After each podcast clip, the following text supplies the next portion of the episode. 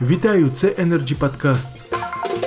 Днями відбулася чергова зустріч в рамках ток-шоу Energy Freedom з Андрієм Куликовим на тему Боргова криза на ринку газу, причини та шляхи вирішення. Запрошені експерти намагалися знайти консенсус в цьому непростому питанні. Сергій Кібітлевський, фінансовий директор акціонерного товариства Вінниця Газ, розповів присутнім, як мало бути за законом і що маємо по факту на прикладі газорозподільної компанії Вінниця Газ. Далі пряма мова. У нас є закон України про природні монополії, який стверджує про те, що тарифи мають формуватися на принципах економічної обґрунтованості.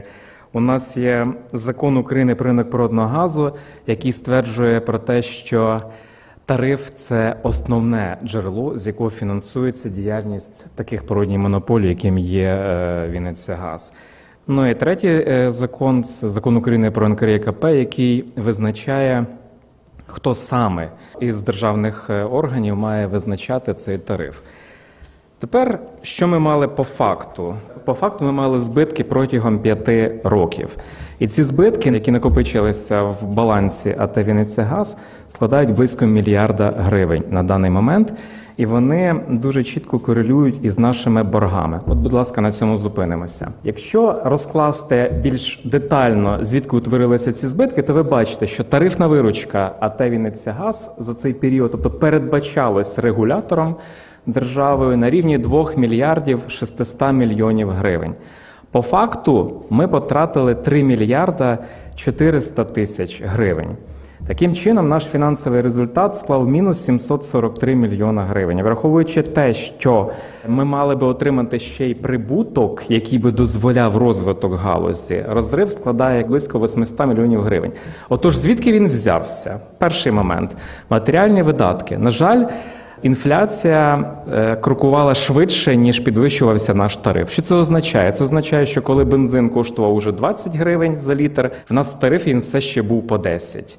Це означало одне, тобто ми могли або за або заправити половину наших аварійок, і, можливо, хтось би подзвонив і, і до нього б не приїхали, або ж ми пішли в збитки і заправили всі аварійки. Другий момент це заробітна плата нашого персоналу. Ми потратили на 100 мільйонів більше за цих 5 років. Це 2 тисячі працівників АТ «Вінниця Газ для того, щоб втримати колектив. На жаль, середня зарплата в нашому тарифі до 1 січня 2020 року складала 5,5 тисяч гривень. Це суттєво нижче. Ніж зарплата в промисловості Вінницької області, ну і більше ніж в два рази нижче, ніж, наприклад, зарплата у аналогічно обленерго.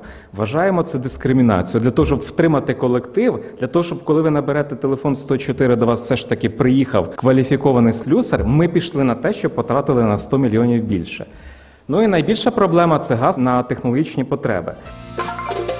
На сьогодні все це були Energy Podcasts і ток-шоу Energy Freedom з Андрієм Куликовим. Залишайтесь з нами. Ми завжди у курсі найактуальніших подій в світі енергетики. Energy Club – пряма комунікація енергії.